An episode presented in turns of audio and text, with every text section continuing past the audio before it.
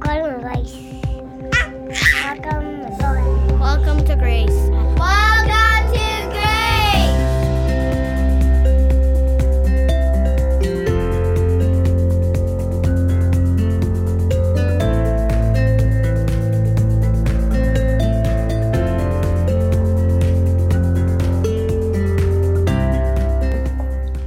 Hey, good morning, church.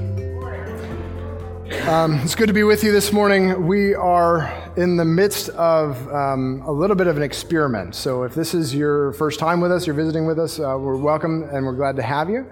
Um, um, but this might be a little bit of an unusual kind of thing. And, and it, maybe you're like, what's this guy even talking about? By the end of it, you'll be like, no, it's fine. And be like, okay, I made too much of a big deal of it.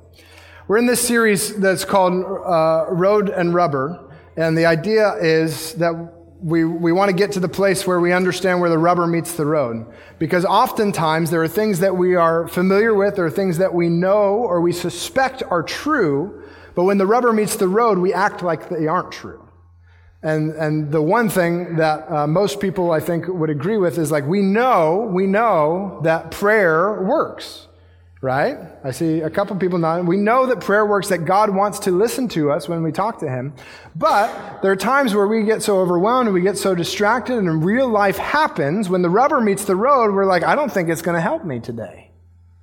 I don't think I'm going to be able to get through this.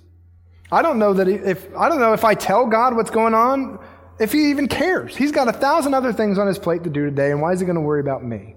So when the rubber meets the road, what does prayer look like in real life. And the way that we're going about this is, is, is what I think is unusual, but you guys probably think it's fine. We're talking about the story of Esther, which comes out of uh, the Hebrew scriptures from the, the Old Testament. And it, um, it's, a, it's a really, really incredible story. We're talking about that story, but we're not like digging into it and dissecting it the way we normally would. I'm going to summarize part of the book of Esther, part of the story of Esther, and then I'm going to take that as a jumping point to talk about what is this happening have to do with how I pray. Because there's a fascinating thing about the book of Esther that we talked about last week is that the book of Esther is a book in the Bible that doesn't mention God. It's a book in the Bible that doesn't mention praying. And so that sounds a whole lot like real life, doesn't it? That sounds a whole lot like the, my neighbors and how they like to, to deal with things. So we're going to take this real life story and say, all right, well, I got this real life story that's happening. It's in the Bible. It doesn't talk about God. But then I've got all these Psalms. I've got all these prayers that are already embedded in Scripture, and they just seem like so up in the air and like, what the heck is going on? How does this relate to real life? How does that matter to me? So we're going to try and tie the two things together. All right? So that's what we're doing this morning. We began last week with uh, Esther chapter 1, and if you weren't with us, um, I'd invite you to go back if you'd like to. You can listen to it on YouTube or watch it on YouTube or listen to it on our podcast. Um, wherever you get podcasts, uh, you can catch up with those things. Um, but I'm just going to pick up where we left off at the end of Chef, Esther chapter 1, and I'm just going to summarize for you what's happening um, in Esther chapter 2 as we begin, okay? So before we jump into all of that, I'd really like to pray again. So let's pray together.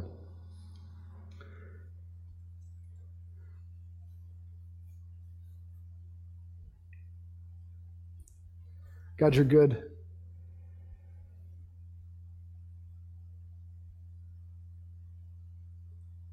You're good, and in times where we feel isolated from you, and in times where um, it seems like everything that we are dealing with and we are struggling with just somehow escapes your notice, remind us that you're close and probably closest in those times. God, this morning as we look at a, a, chapter in the story of Esther and a chapter out of the Psalms, God, I pray that you would help us to understand how the rubber meets the road, how your word guides us in our conversations with you, and how your spirit brings us close. It's in your name that we pray. Amen. Alone.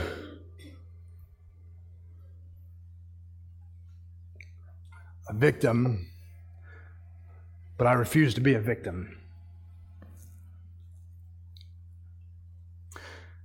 Esther was a, a young girl, and as she grew up, her, her parents passed away, and so she was alone.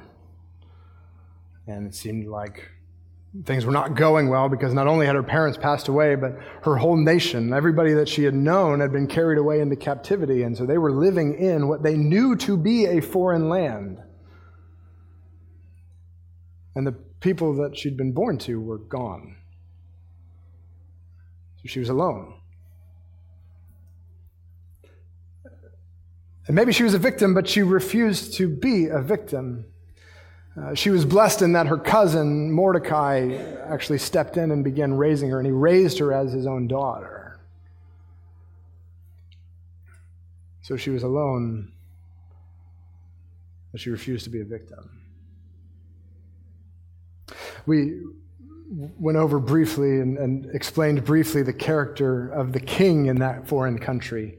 King Ahasuerus or King Xerxes, dirty, filthy, stinking rich. And if anybody ever forgets who you are, do not hesitate to remind them.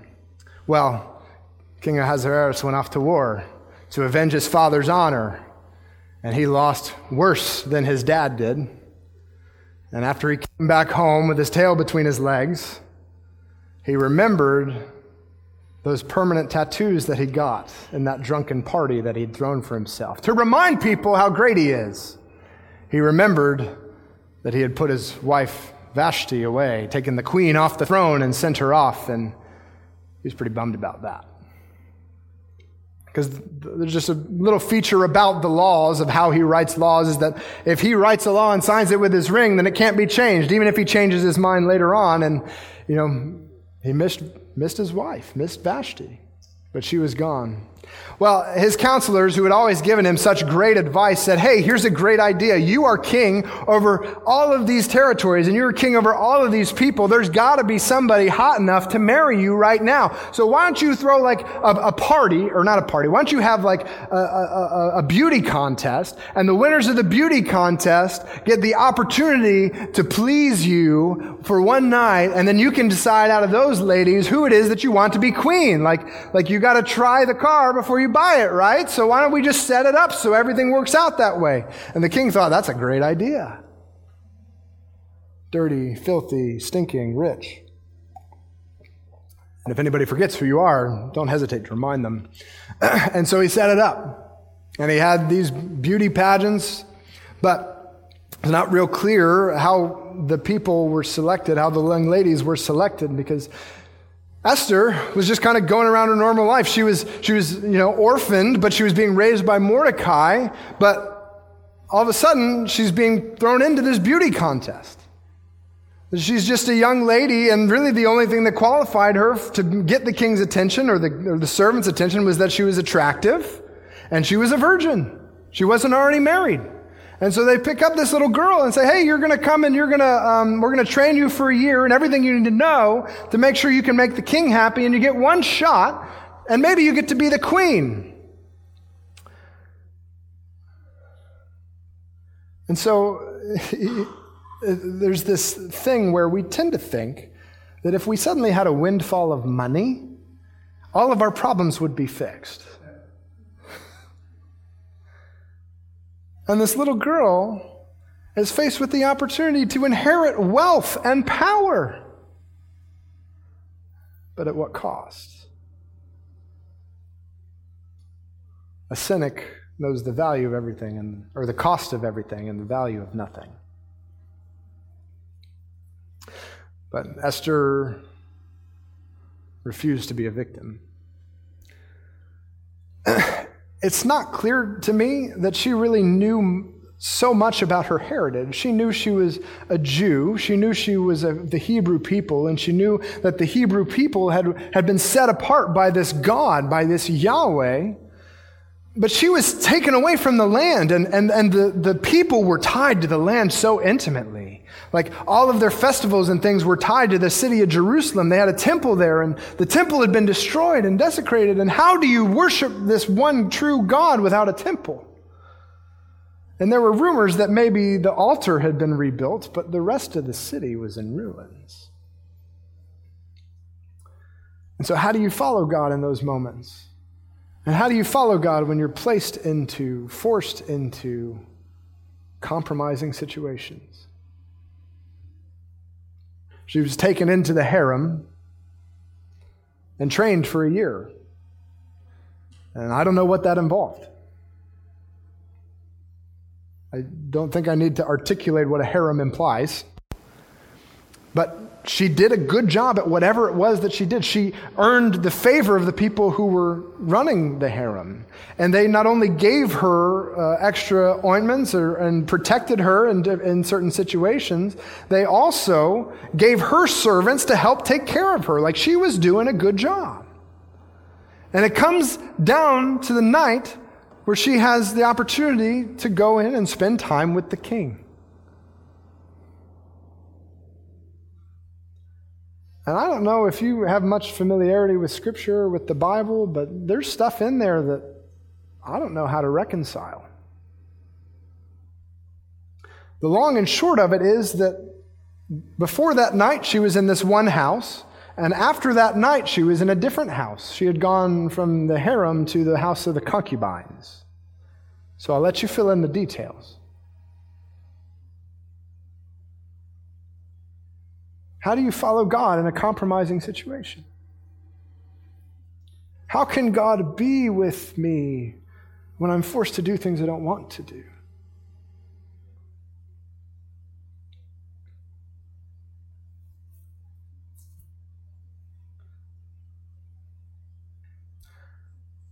Whatever she did, she did it well.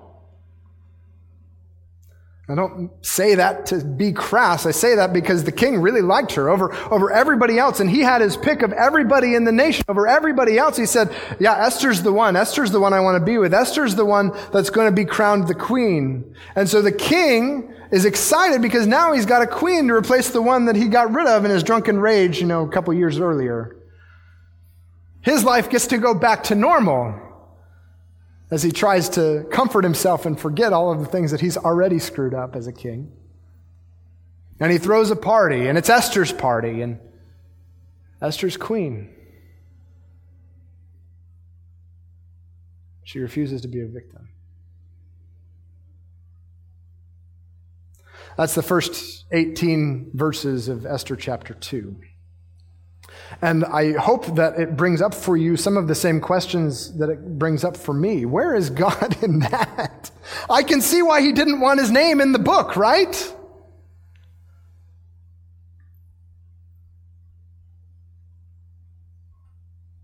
And yet it's there.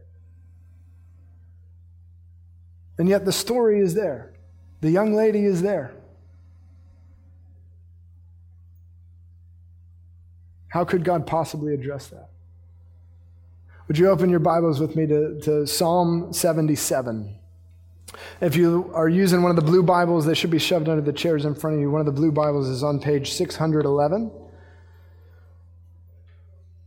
We're going to be looking at Psalm 77.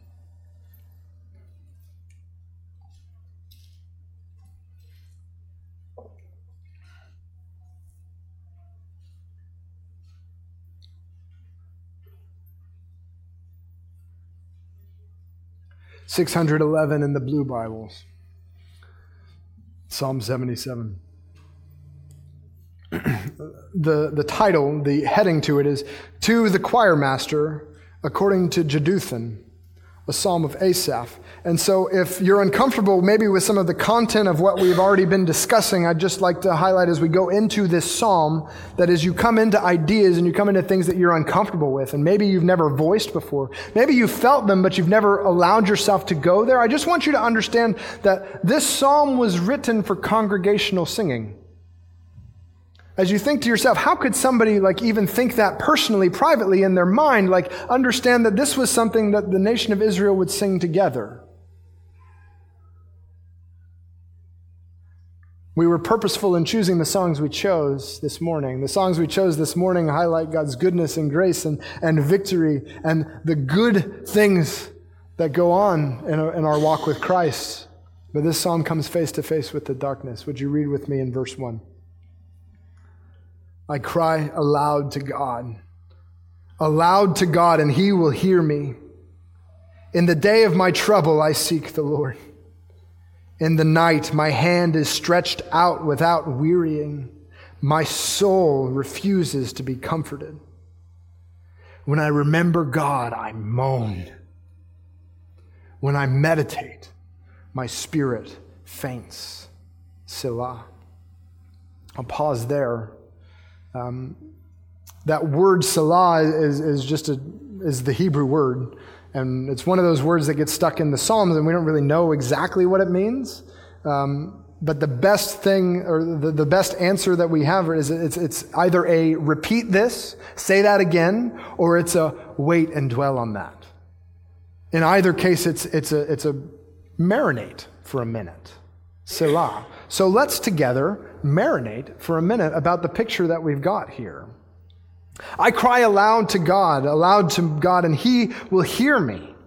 In the day of my trouble, I seek the Lord. In the night, my hand is stretched out without wearying. My soul refuses to be comforted. Have you had those moments, those, those times in your life where you come into, into some kind of trouble? And even if you know that everything might work out okay, there's just something in you that can't settle down. My soul refuses to be comforted. You go to the people who have been comfort in your life. Maybe it's your mom, maybe it's your grandma, maybe it's your best friend. You go to those people and you, you pour out, you know, what's going on in your world, and, and your soul, which is normally would take life from those people, just refuses to be comforted. The band aids that I normally put on my pain just aren't working. And then I remember God, and then I remember that I got to go to a church on Sunday morning, and then I remember that I haven't been to church in a couple of years. And when I remember God, I moan.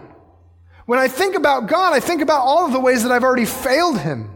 I think about all the ways that I've already screwed up and, and remembering God, the one who's supposed to be the source of people's strength, the one who's supposed to encourage people, the one who's supposed to like be a crutch for the weak people in the world. Like when I think about that guy, like I'm just discouraged by that.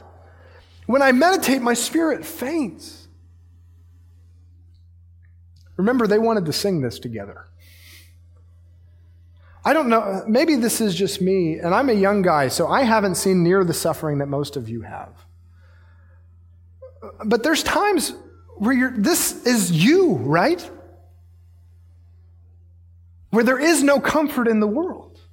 Where you cry out to God and you're just like pulling your hair out and like, He's, it's, where are you? I feel alone. Look with me at verse 4. You hold my eyelids open. I'm so troubled that I cannot speak. I considered the days of old, the years long ago. I said, Let me remember my song in the night. Let me meditate in my heart. Then my spirit made a diligent search. Will the Lord spurn forever and never again be favorable? Has his steadfast love forever ceased?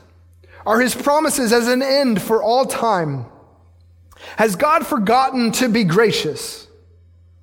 Has he in anger shut up his compassion? Selah.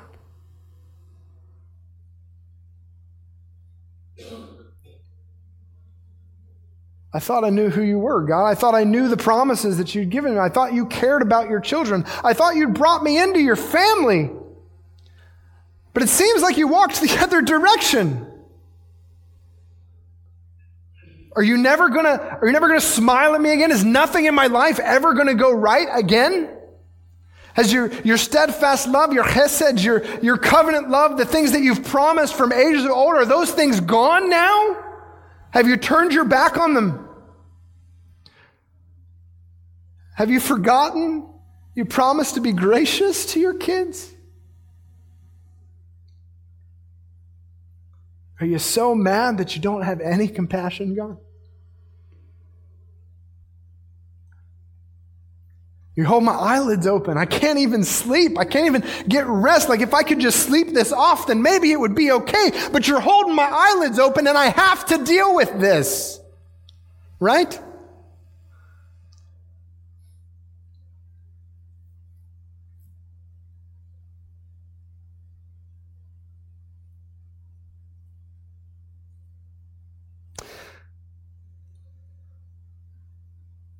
There's something that happens in verse 10 that's a little bit unusual. Um, And I don't typically like to go here, but I'm going to go here because it's going to help you. Um, verse 10 is really difficult to translate. Um, the, when I talk about the Old Testament, I'll usually call it the Hebrew Scriptures, and that's because the language that they originally written in is Hebrew.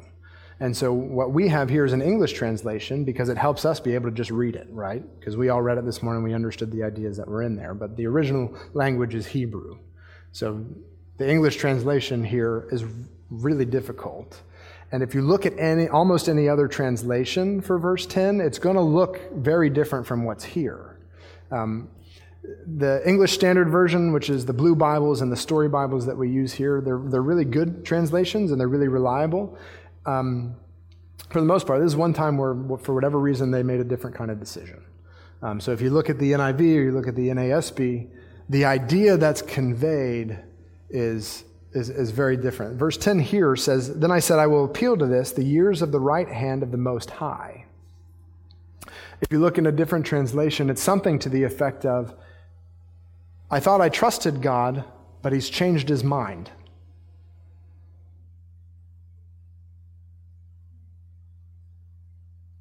It seems like God has changed his mind. The un- and, and I can see, I, I, I don't want to get into the whole conversation, but I can see why they would translate it this way. Um, but I, don't, I think is incorrect. I think we go with a different translation for that because it's a harder idea to wrestle with, right? Uh, I'll appeal to this, the years of the right hand of the Lord Most High. So I'm going to appeal to the fact that God is infinite. I'm going to, so it's either the idea of God's infinite and I'm finite. I'm just stuck here in my little box and I'm trying to understand a big idea and I'm not getting it. That's the idea present in our translation here. And the other is like, it seems God changed his mind. And that's a harder idea to wrestle with, isn't it? There, there's some, those of you that are familiar with some theological like ideas like that, doesn't happen. And we have it here in Scripture that it seems like that might be saying. I will say that the Hebrew's not perfectly clear on that, but the idea points in that direction. It seems like God changed his mind. And either way, doesn't that sound like what we're talking about in the rest of this psalm so far? Will the Lord spurn forever and never again be favorable? Has his steadfast love forever ceased? Are his promises as an end for all time? Has God forgotten to be gracious? Has he in anger shut up his compassion? It seems like God changed his mind. I thought I could trust him, and I feel like he's betrayed me.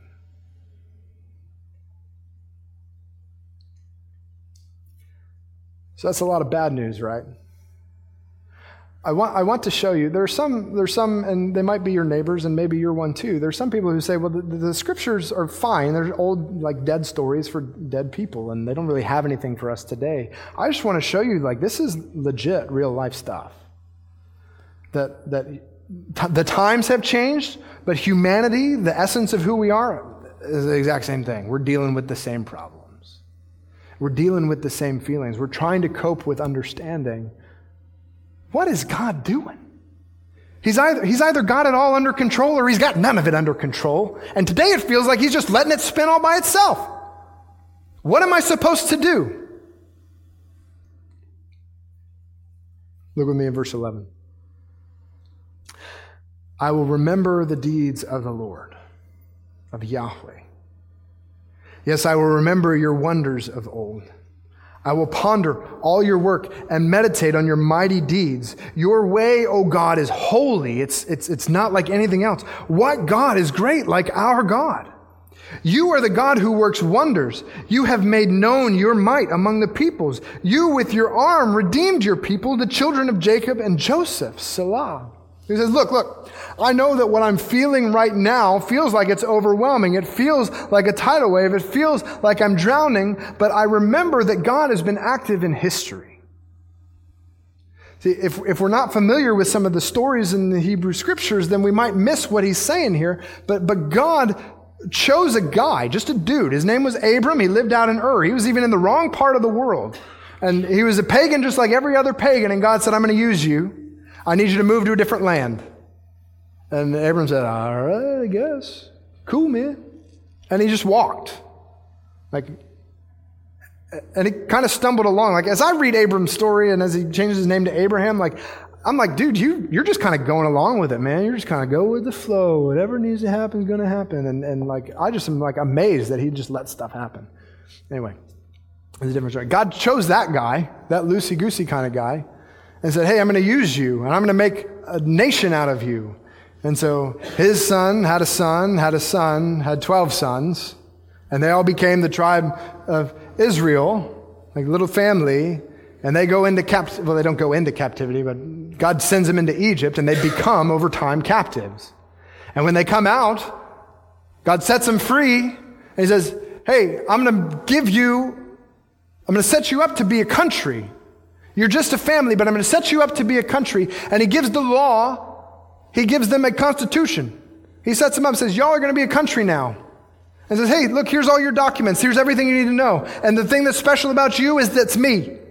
I'm the one who did all this. You didn't do any of it. You were, you're, I'm the active agent in creating this country. That's what makes you special. So follow me. They're like, cool, all right, whatever you say, man. You got a big voice. and he brings them into the land because you can't have a country without a land. So he gives them the land. And that's what he's saying. He's saying, look, God can take Abram and move him across uh, continent to get him to where he needs to be to see the right land. And he can set things up so that infertile families can have kids when they need to have kids at the right time because that was a whole thing. It was, it caused a lot of drama, I'll just tell you. so God's working in that too. And then he moves them out of that when they run out of food. He moves them to a place where they'll have food. And then when they're getting abused and they're, and they're crying out, probably a very similar thing to like how they would express here. They're crying out and saying, God, won't you rescue us? Won't you rescue us? He does. And he doesn't just rescue them, he leads them through dry land through a sea. I'm going to get you there. It's like, I would love this. I would, do you ever get frustrated with your GPS? Because they always give the directions like two feet too late. You're like, I should have turned God gets them there, right? He says, hey, you're going to go over there. like, uh, how? He's like, here we go. We're just going to walk right through the middle, just like that. It's cool, right? And that army that's chasing you, don't worry about them. They're going to drown. It's cool. Don't worry about it. I will remember the deeds of the Lord.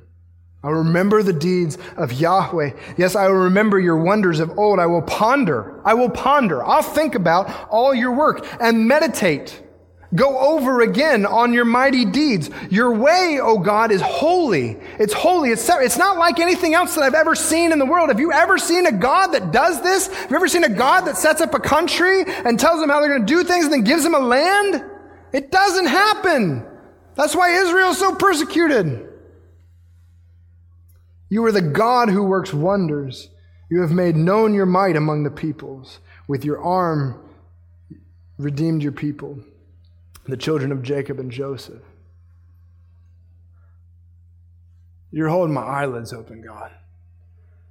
And I'm thinking about you leading people through dry ground and through a sea. Why can't you just be here?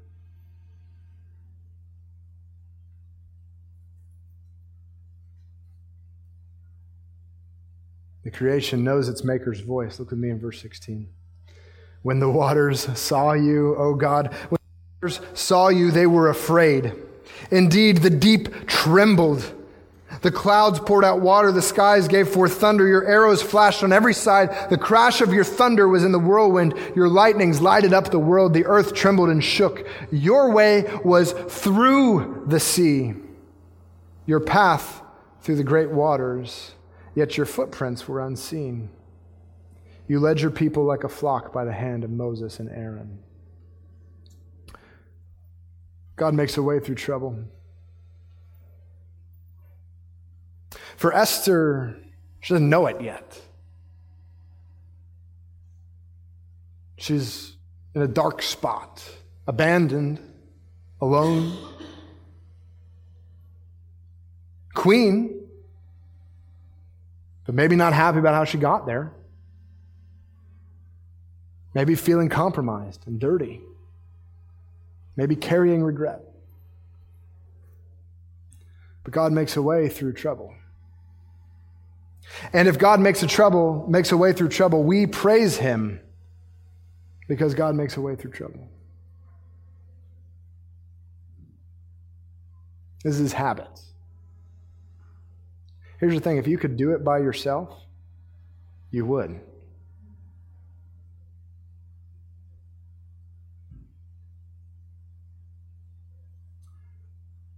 They say that, or it is said, you have heard it said, that God will never give you more than you can handle. Nope. God will never give you more than is not is going to drive you away from Him. If He could give you, if would never give you, if I had that promise from God, you're never going to give me more than I could handle, I'd have no reason to turn to Him. Like, oh, this seems like it's overwhelming to me, but you tell me that, you're, that I can take care of this, so I'm just going to go take care of this, right? And maybe sometimes God holds our eyes open when we're trying to sleep to help us deal with the fact that we need to turn to Him. I'm not telling you everything's going to work out right. I'm not telling you that your life is going to be peachy. I'm telling you that God makes a way through trouble. God brought them to the Red Sea. They didn't know it was going to open. It looked like death to them. They got an army behind them, they got an ocean, or they got an army behind them, an ocean in front of them, and they're trying to figure out what they're going to do. They can't swim. But God makes a way through trouble. And so when you think of God and you moan, here's, here's where I want to get to. When you think of God and you moan, because we have those days, I don't want to go to church today. I don't want to smile at those people. I don't want to take a shower. When we moan, when we're thinking about God, the invitation is to remember the work that He's done. They're not fairy tales that we learned as a kid. It's a real God acting in history and doing something unique. The reason it seems so strange is because He only did it once.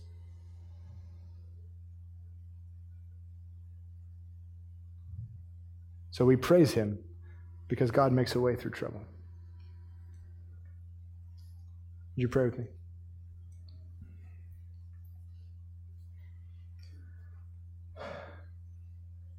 God, there's times where we want to just ignore the problems of our life and we want to pretend like everything's going to be fine or everything is fine and we're just trying to make it work.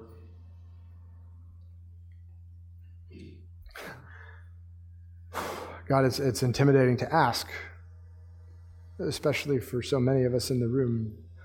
But Lord, would you break our pride down? Would you lead us away from trusting in ourself and what it is that we can handle? And would you help us to turn to you? To remember the incredible things that you've done in the past, the, the power and the authority that you have in your creation